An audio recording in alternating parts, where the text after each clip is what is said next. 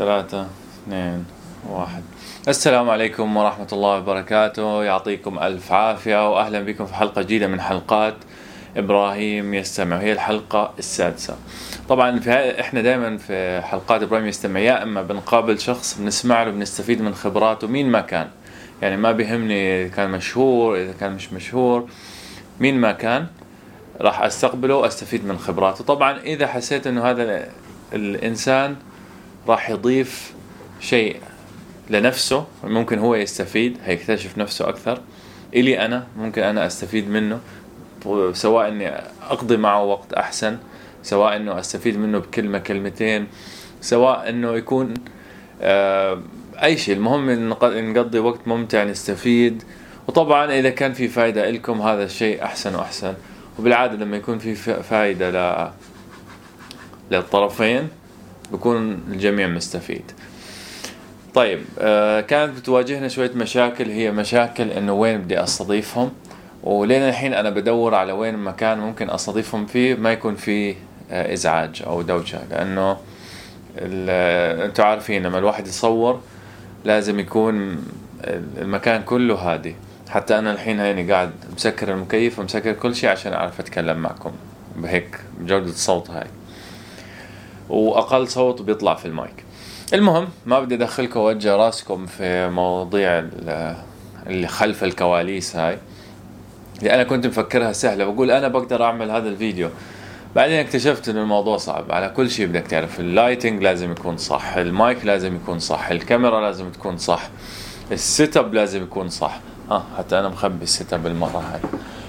يعني بشكل عام الموضوع مش مش سهل لكن بنفس الوقت أنت إذا بحثت ودورت كل شيء بصير بصير سهل.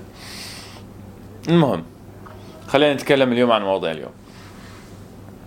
المواضيع اللي هتكلم فيها هي آه، موضوعين رئيسيين. الموضوع الأول هو موضوع النوم. ليش موضوع النوم؟ لأنه إلي فترة بحاول أصحى بدري. بحاول أصحى لأنه أحسن نفسي وحياتي وأكون motivated وأنجز صباحيا. آه، كنت أصحى الساعة خمسة لكن اكتشفت إنه ما بقدر أنام قبل الساعة 12 فصرت أنام تقريبا خمس ساعات. متخيلين إلي أسبوع كامل بنام بس خمس ساعات.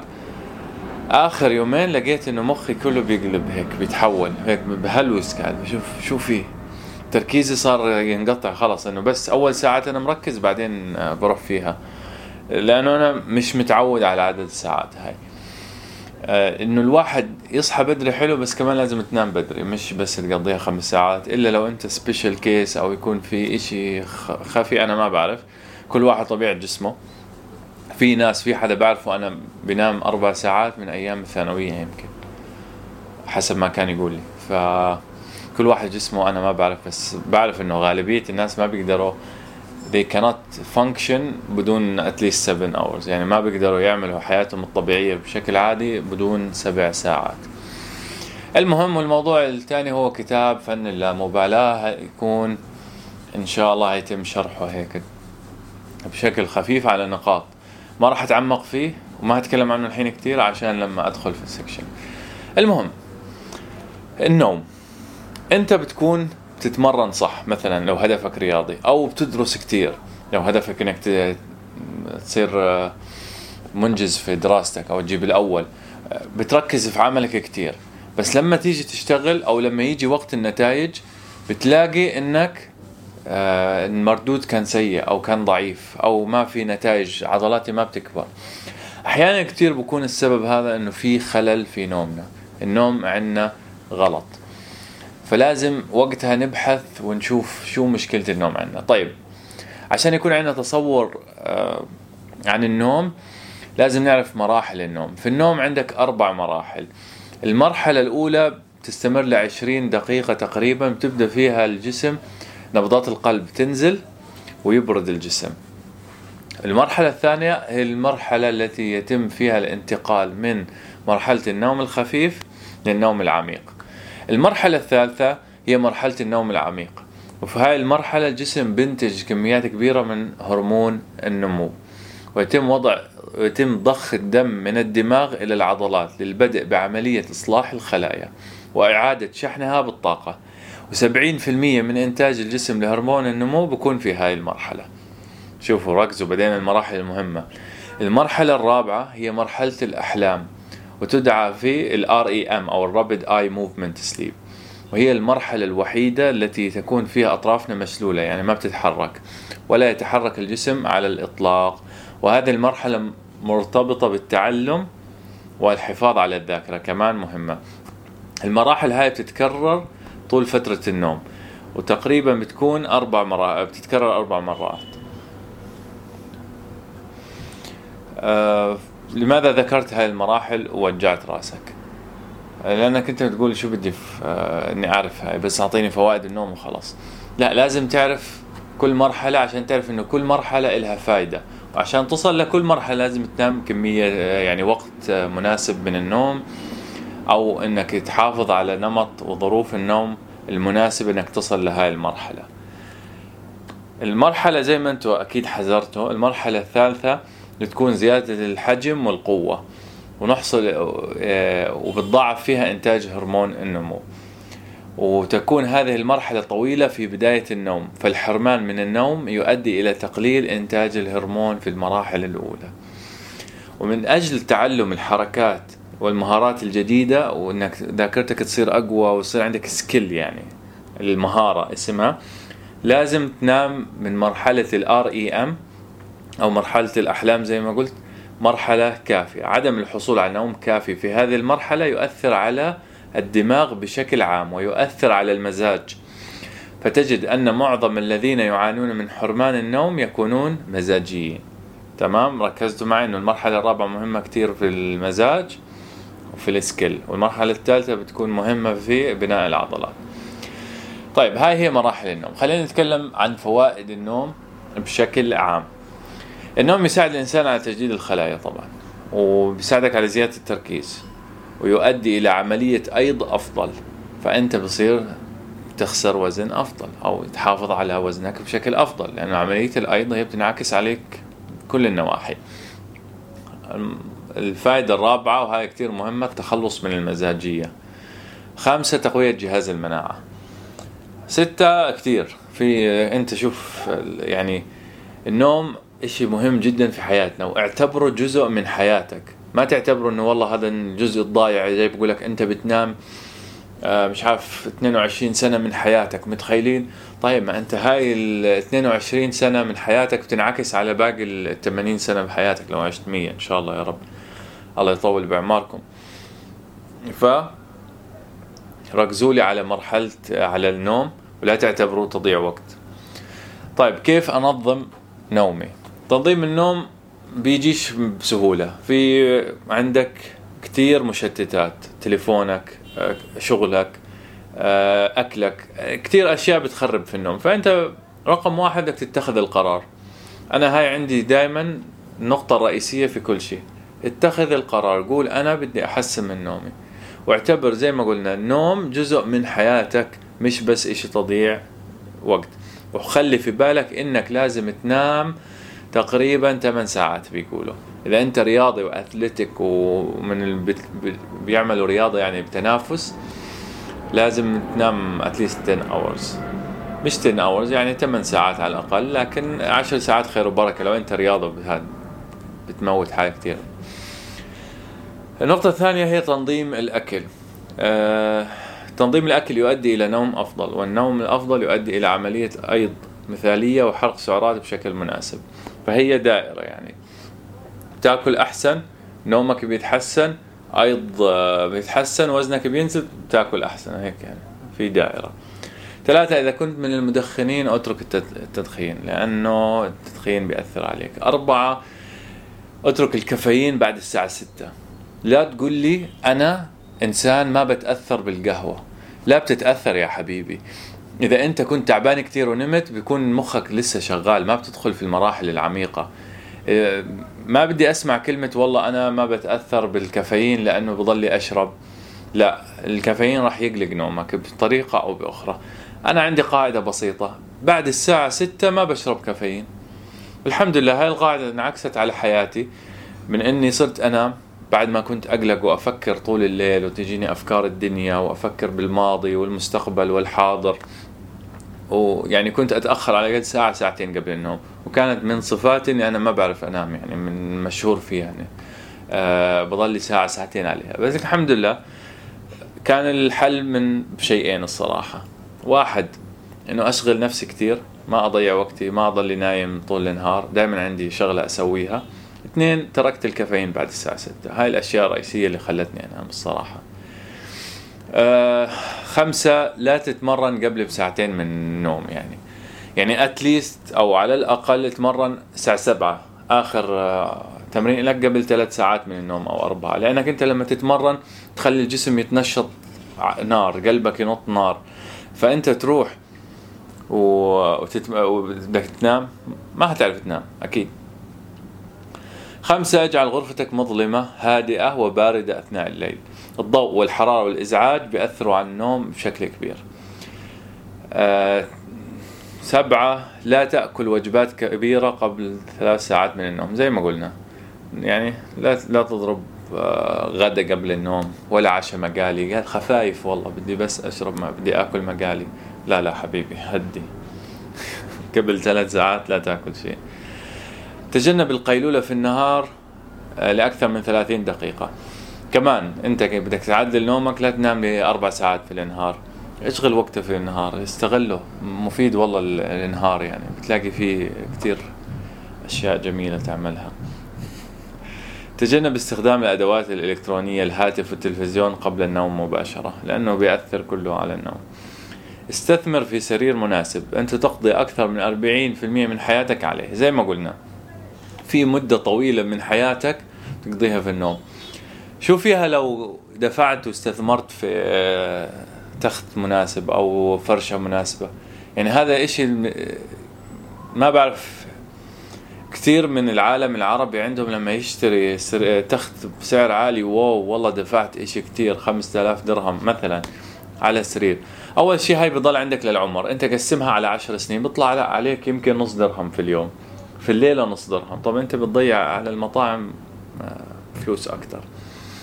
Anyway خليني أكمل. لا تطلعوني في الأشياء آه، يعني أحيد عن الموضوع شوي. لأنه دائما إحنا بنستخسر في أشياء. مثلا ما بندفع حق كتاب بنقول لا والله كثير بكلف بس بنروح بندفع لمطعم. أو مثلا ما بندفع للسرير بنروح ندفع لسيارة. أوكي سيارة حلوة بس كمان السرير أهم. Anyway آه 11 حاول النوم بأقل ملابس ممكنة لأنه هذا كمان مفيد. أنتوا افهموها عاد بأقل ملابس ممكنة مش لازم أشرح لكم.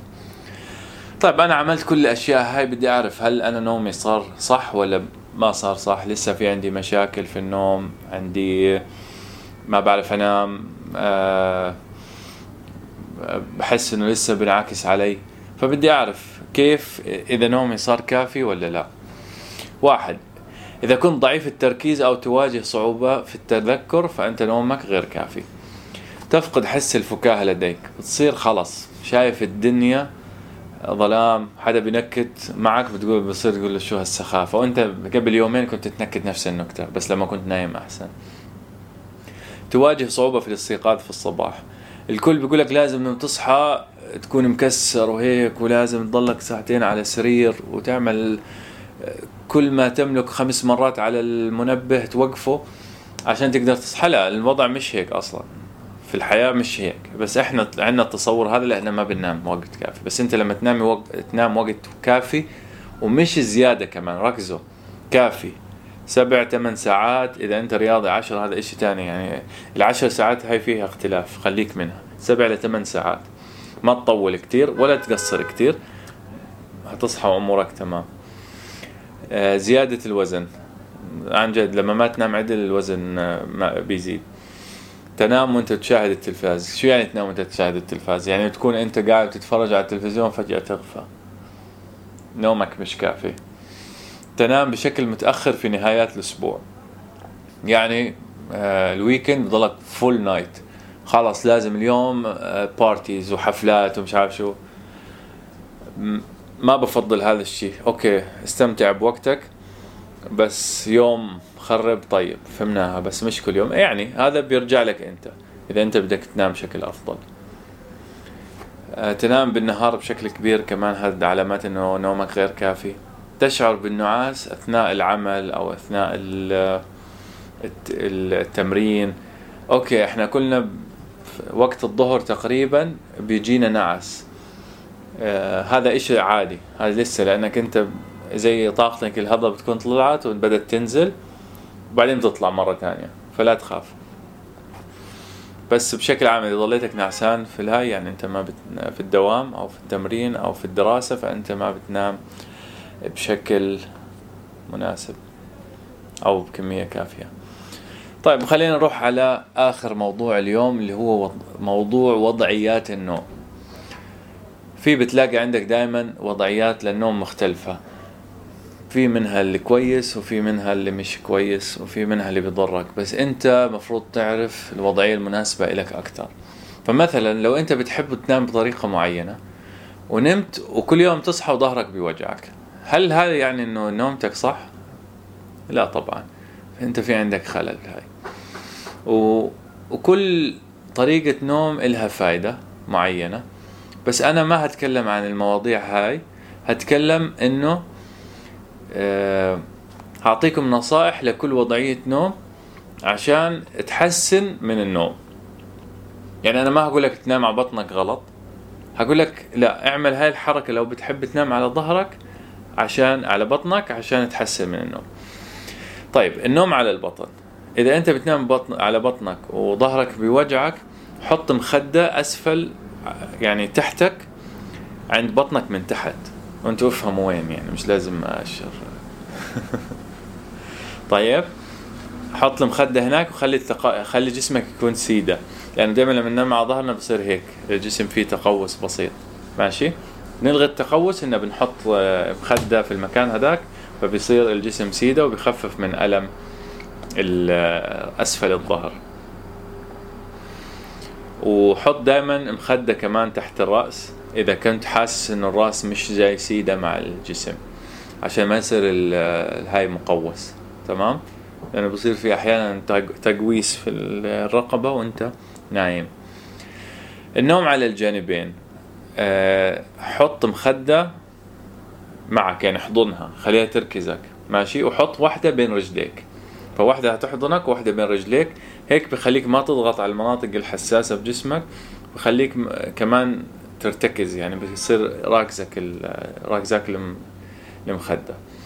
أه تخيل حالك إنك في حلبة مصارعة وقاعد بتعصر حدا برجليك هيك آه ام لا أه بس عشان تحسن تتصور الإشي معي. النوم على الظهر الفائدة له حط أه مخدة تحسين له حط مخدة تحت ركبك. ليش؟ لأنك أنت لما تحط مخدة جسمك لما تنام سيدة بصير في تقوس في الظهر. فلما ترفع ركبك شوي هانا اوتوماتيك بينزل الظهر فبصير عندك السيدة الظهر. هيك بتخفف كمان من آلام الظهر. فعندنا هاي الوضعيات الرئيسية الثلاث على البطن. حط مخدة في أسفل البطن وتحت راسك. الهدف إنك تخلي سيدة. النقطة الثانية على الجانبين أحضن وحط بين رجليك مخدة. الوضعية الثالثة اللي هي على ظهرك حط مخدة تحت ركبك. والهدف من الثلاث وضعيات هي إنك تحافظ على جسمك مستقيم أثناء النوم. بالأخير أنت طبيب نفسك. أنا ما بحكي لك هذا الكلام عشان أغصبك عليه بس هذا كله هينعكس على حياتك تاني يوم. تاني يوم هتحس حالك أنت إنسان أحسن ودائما لما تشوف حدا بينام أكثر بكون وجهه منور. ما عنده مزاجية زي ما ذكرنا قبل. وإن شاء الله يكون خير لكم وتوفيق. الحين نروح على موضوع الكتاب يا جماعة الخير. كم وصلنا وقت؟ آه لا. اليوم الحلقة هتكون سريعة تنبسطوا آه قبل ما ندخل في موضوع الكتاب زي ما أنتم لاحظتوا صار عندي في وقفت إنه أرفع فيديو كل يوم. صار الموضوع كالآتي. عندي يوم السبت حلقة البودكاست. اللي هي يا إما الاستضافة يا إما أنا بتكلم عن مواضيع. الحلقة الثانية بتكون يوم الاثنين بتكون هاي حلقة خاصة فيديو قصير. أنا بت... بحاول أشرحه بالبودكاست. أو أحيانا بدخل في موضوع ثاني زي اليوم. الموضوع الثالث هو موضوع الكتاب. موضوع الكتاب بكون مأخوذ من البودكاست بس في ناس ما بيحبوا يشوفوا البودكاست كامل وهذا شيء طبيعي يعني. آه لأنه الفيديوهات الطويلة الناس ما بيحبوا يشوفوها بس أنا بتمنى إنه أنتم تصيروا تعتبروا البودكاست هو عبارة عن رفيق لكم مش لازم تشوفوه بالفيديو مش لازم تشوفوا وجهي. أه تسمعوني مثلا وأنتم بتسوقوا أو أنتم بتطبخوا أو أنتم بتعملوا أشياء. وهو متوفر بشكل صوتي على انكر يعني إذا الوي ما يساعد. ولا أخبي هيك.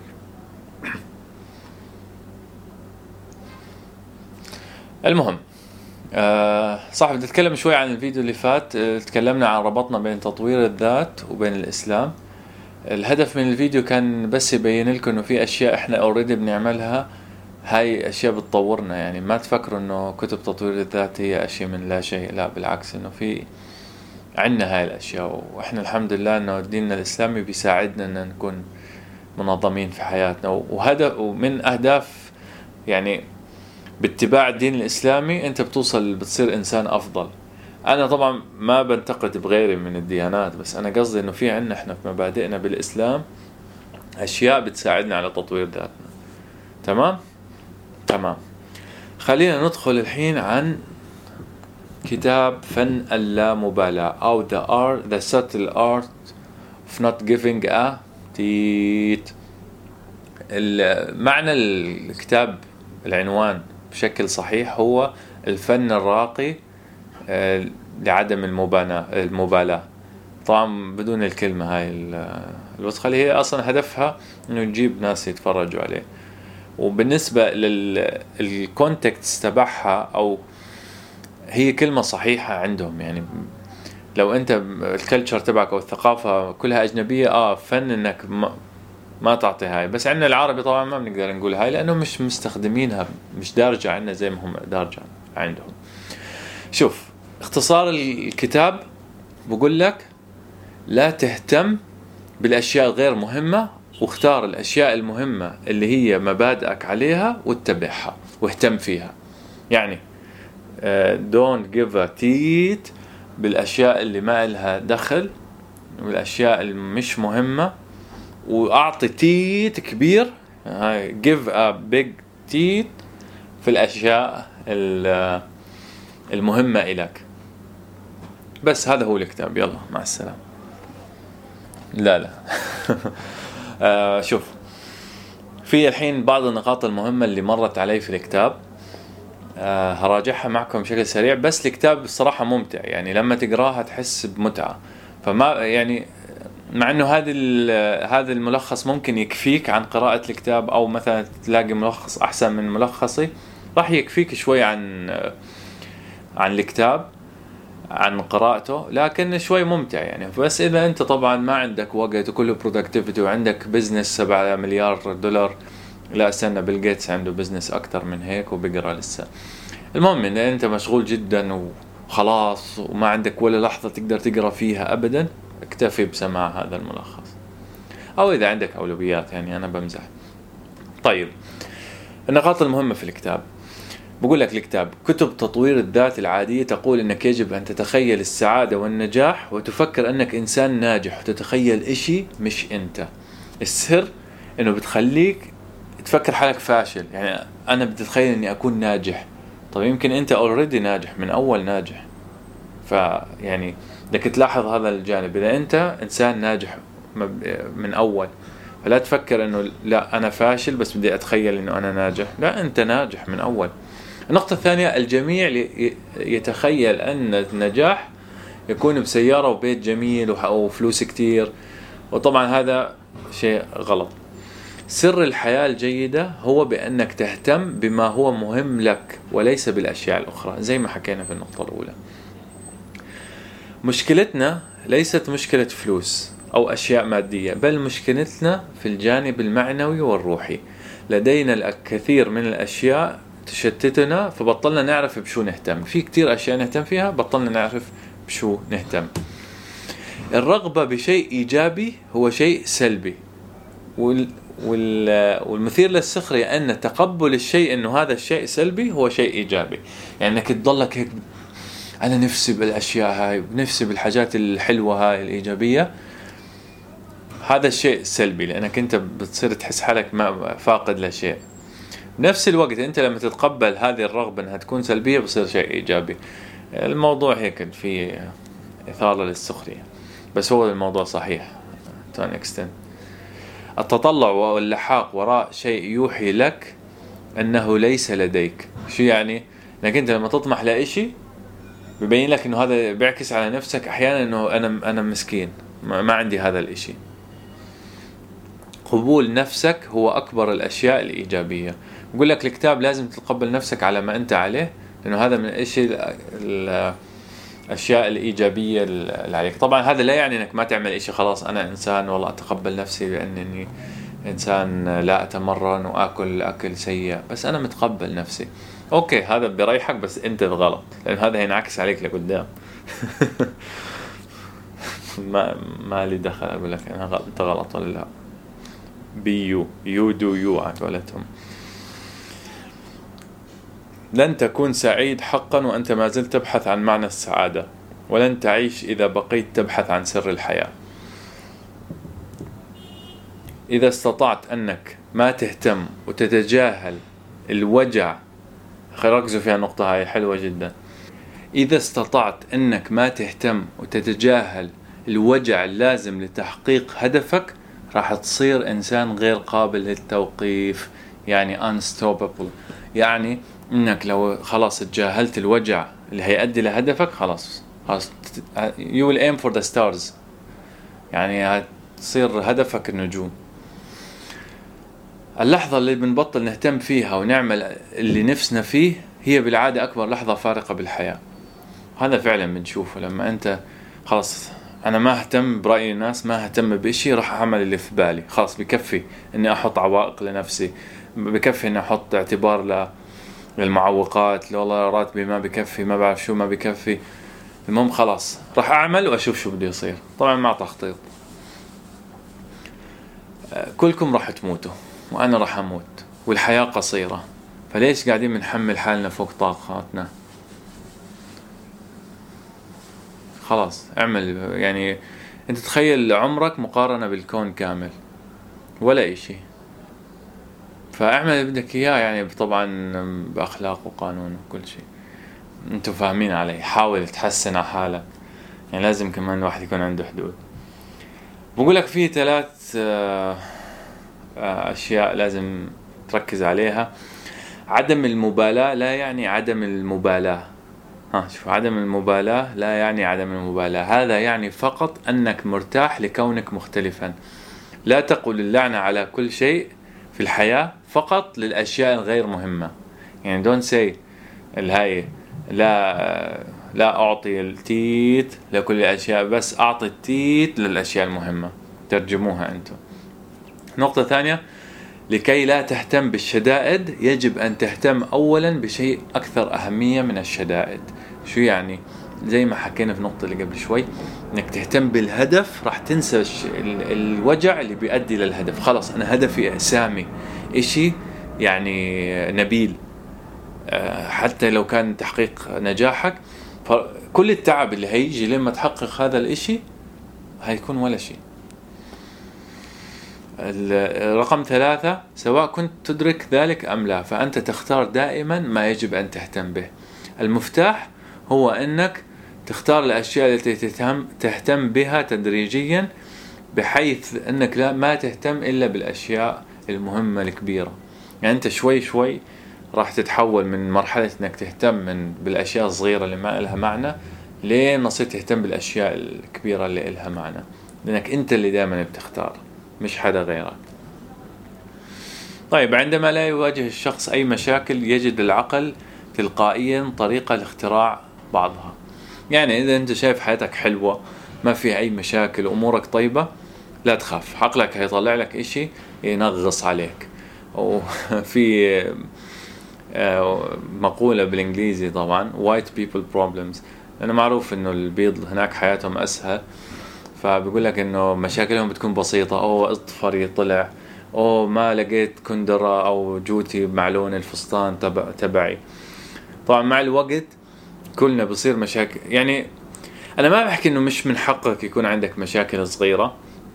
بس كل ما تكبر ومشاكلك بتكبر بتصير تطلع على الاشياء الصغيره اللي كنت أنت تواجهها زمان إنها ولا شيء. صرت بتحكي هاي مش مشاكل اللي كنت أواجهها. لسه بدري يا حبيبي. بس انت قدها you can do it لا لا بأس أن تفشل بالأشياء في بعض الوقت. بالعكس الفشل هو مجموعة نجاحات. لا قيمة للمعاناة عندما تتم بدون هدف.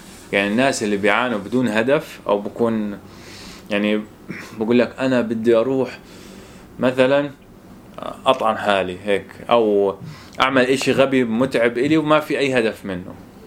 ما في أي هدف منه هذا ما له فايدة.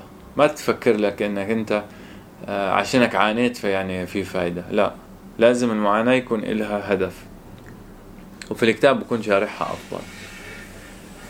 آه، لا لا تأمل في حياة بدون مشاكل.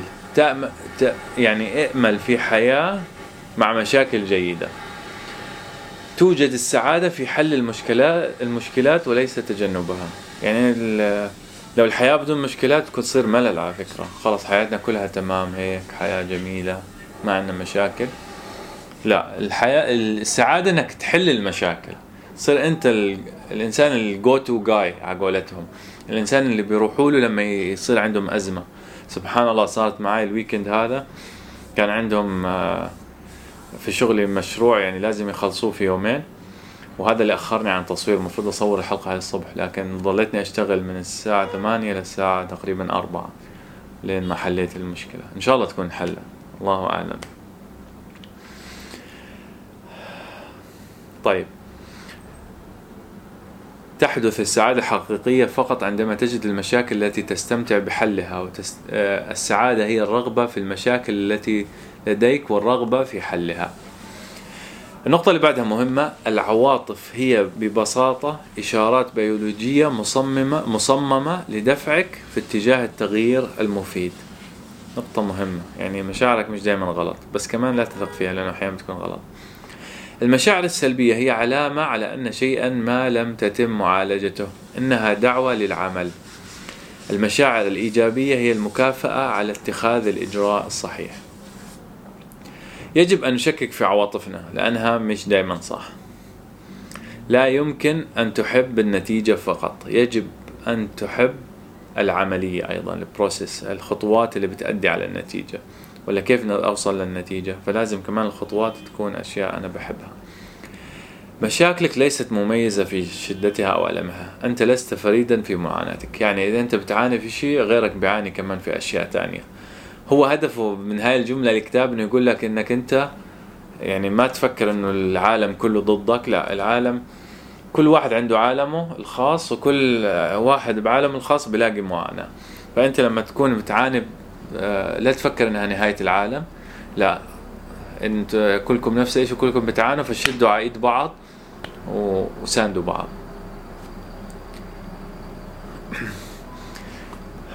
معظمنا متوسط جدا في معظم الأشياء التي نقوم بها. حتى لو كنت استثنائيا في شيء ما فالاحتمالات إنك متوسط أو أقل من متوسط في معظم الأشياء الأخرى. يعني أنت إنسان عادي. لو تشوف فيديو القديم تبع صدقوني قبل ما أقرأ الكتاب مش عارف إذا قبل ما نزل الكتاب ولا لا. بس كنت بقول إنه آه، إحنا انسان يعني ناس عاديين وهذا إشي عادي. ما مش إشي غلط إنك تكون آه، حد عادي. بالعكس. ولك يصبح الأشخاص المتميزون على هذا النحو من خلال التفكير في أنهم عاديون والتركيز على التحسين. لا لا تصبح استثنائيا باعتقاد أنك استثنائي. يعني أنت من وأنت صغير أمك بتقول لك I'm special boy أنت ولد special حبيبي. أنت استثنائي ما في منك. لا أنت إنسان عادي. بتضلك تطمح إنك تتحسن. وهاي حلاوة الموضوع. لو كلنا انولدنا بموهبة عالية أو والله خلاص أنا الاستثنائي بس هي حالاتها إنك تتعلم. وبعدين أنا دائما بقول إنه اللي بيشتغل بجد بيغلب اللي عنده مهارة كل يوم. إلا لو كان اللي عنده مهارة بيشتغل بجد. أوكي هاي إشي تاني. كلما كانت الإجابة غير مريحة زاد احتمال كونها صحيحة. أحيانا إحنا ما بنحب نسمع الأشياء اللي ضد تصورنا وهذا إشي غلط. لا اسمع وتعلم. وراح تكتشف أشياء كثير وتتعلم أشياء كثير مع الزمن. الأشخاص الذين يبنون تقديرهم لذاتهم على كونهم على صواب دائما في كل شيء يمنعون أنفسهم من التعلم من أخطائهم. يعني هدول اللي مفكرين حالهم دائما صح ودائما آه، لازم يكون هو الإنسان. صح ما راح يتعلم من أخطائه لأنه ما راح يعترف فيها. هاي الجملة كتير جميلة. ذات يوم في وقت لاحق ستظهر لك سنوات النضال كأنها الأجمل. مأخوذة من سيغموند فرويد. كثير حلوة الجملة هاي. صراحة بتنعكس في كل مرحلة من حياتي مع الوقت.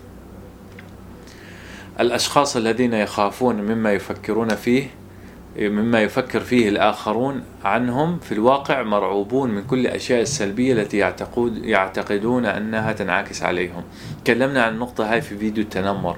إنه أحيانا الناس ما بيطلعوا عليك وبيشوفوا عيوبك السلبية بس أنت بتصير من الإنسكيورتيز اللي عندك أو الخوف الداخل اللي عندك. بصير تفكرهم آه والله بيطلعوا على عيب اللي عندي هذا بس هو الناس بالعادة ما بيكونوا هيك. قبول المسؤولية عن مشاكلنا هي الخطوة الأولى لحلها. يتردد الكثير من الناس في تحمل مسؤولية مشاكلهم لأنهم يعتقدون أن تحمل المسؤولية عن المشاكل هو أيضا أنك تكون مخطئ عن مشاكلك. بس هذا الكلام غلط. نحن مسؤولون عن التجارب التي ليست ذنبنا طوال الوقت. هذا جزء من الحياة. يعني مش إشي أنت بتتحمل غلطه دائما بكون بسببك. مش غلطك بيكون. بس أنت لازم تتحمل مسؤوليته عشان تحله. لأنه الحين هو واقع عليك. في أمثلة كثير من أمثلة الحروب الفقر الأشياء إن ولدت فقير إن ولدت ضعيف. هذا مش غلطك. بس أنت لازم تتحمل المسؤولية عشان تحل الواقع اللي عليك. وأنت قدها.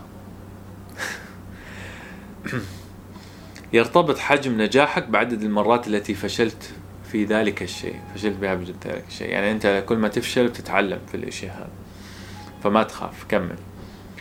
العمل ليس مجرد تأثير الدافع أو ال motivation. يعني أنت ما بتشتغل لما يكون عندك motivation لا. اشتغل وال motivation هيجي وراك.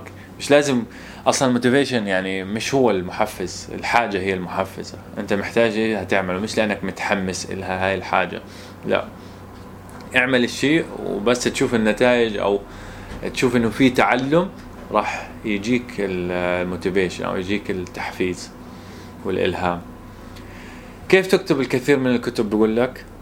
اكتب 200 كلمة أي شيء سيئة كل يوم وستجد إنه الموتيفيشن هيجي بس تكتب وتتحسن شوي شوي زي ما أنت حكيت. هذا مثال عليه. آخر نقطة إن اختيار قيمك والعيش وفقا لها هو ما يجعلك عظيما وليست النتيجة أو الإنجاز. دائما النقطة اللي بقول لكم إياها. خلي عندك مبادئ. ادرس عيش اسأل نفسك شو مبادئي أنا؟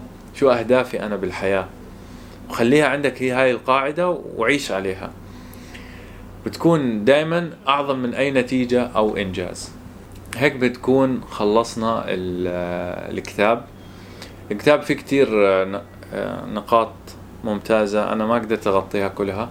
وفي وممتع كمان الكتاب. يعني إذا أنتوا أنا شفت في الجمل هاي كتير أشياء ممتعة وأشياء جذابة وبتنطبق على حياتنا كتير. ما بق يعني ما بقول لك إنه هو أحسن كتاب في الدنيا لكن هو كتاب ممتع وبيخليك تنجذب إله وبيعلمك شغلة أو تانية. وصراحة إنه يعني عقلي الباطن أخذ أشياء من الكتاب ماشي وطبقها على الواقع من خلال إني أخذت اليوتيوب. أنا ما قلت قريت الكتاب اليوم قلت خلاص سأبدأ اليوتيوب بكرة عشان الكتاب قال لي هيك. لا أنا قريت الكتاب وتقريبا نسيته بس لقيت حالي بعد فترة بديت اليوتيوب وأنا مش عارف شو بادي أصلا. يعني لو شفتوا أول فيديو قارنته بهذا الفيديو لسه كمان في سيء بس في تطور بسيط على الأقل بالتصوير. إن شاء الله يعني يكون في تطور مش عارف إذا عجبكم ولا لا. Anyway هذه هي كانت حلقة البودكاست السادسة من إبراهيم يستمع. إن شاء الله يا رب الحلقة الجاية أكون ملاقي مكان. أستضيف في ناس في عندي آه، مصمم وعندي كمان صانع موهوبين متخيلين مدرب موهوبين حابب أستضيفه عشان أستفيد من خبراته. تمام تشرفت فيكم اليوم يعطيكم العافية وإن شاء الله تكون الحلقة هاي مش طويلة كتير عليكم. إلى اللقاء. بوما أحكي لهم إلى اللقاء. إلى اللقاء. إلى اللقاء. يا أصدقاء.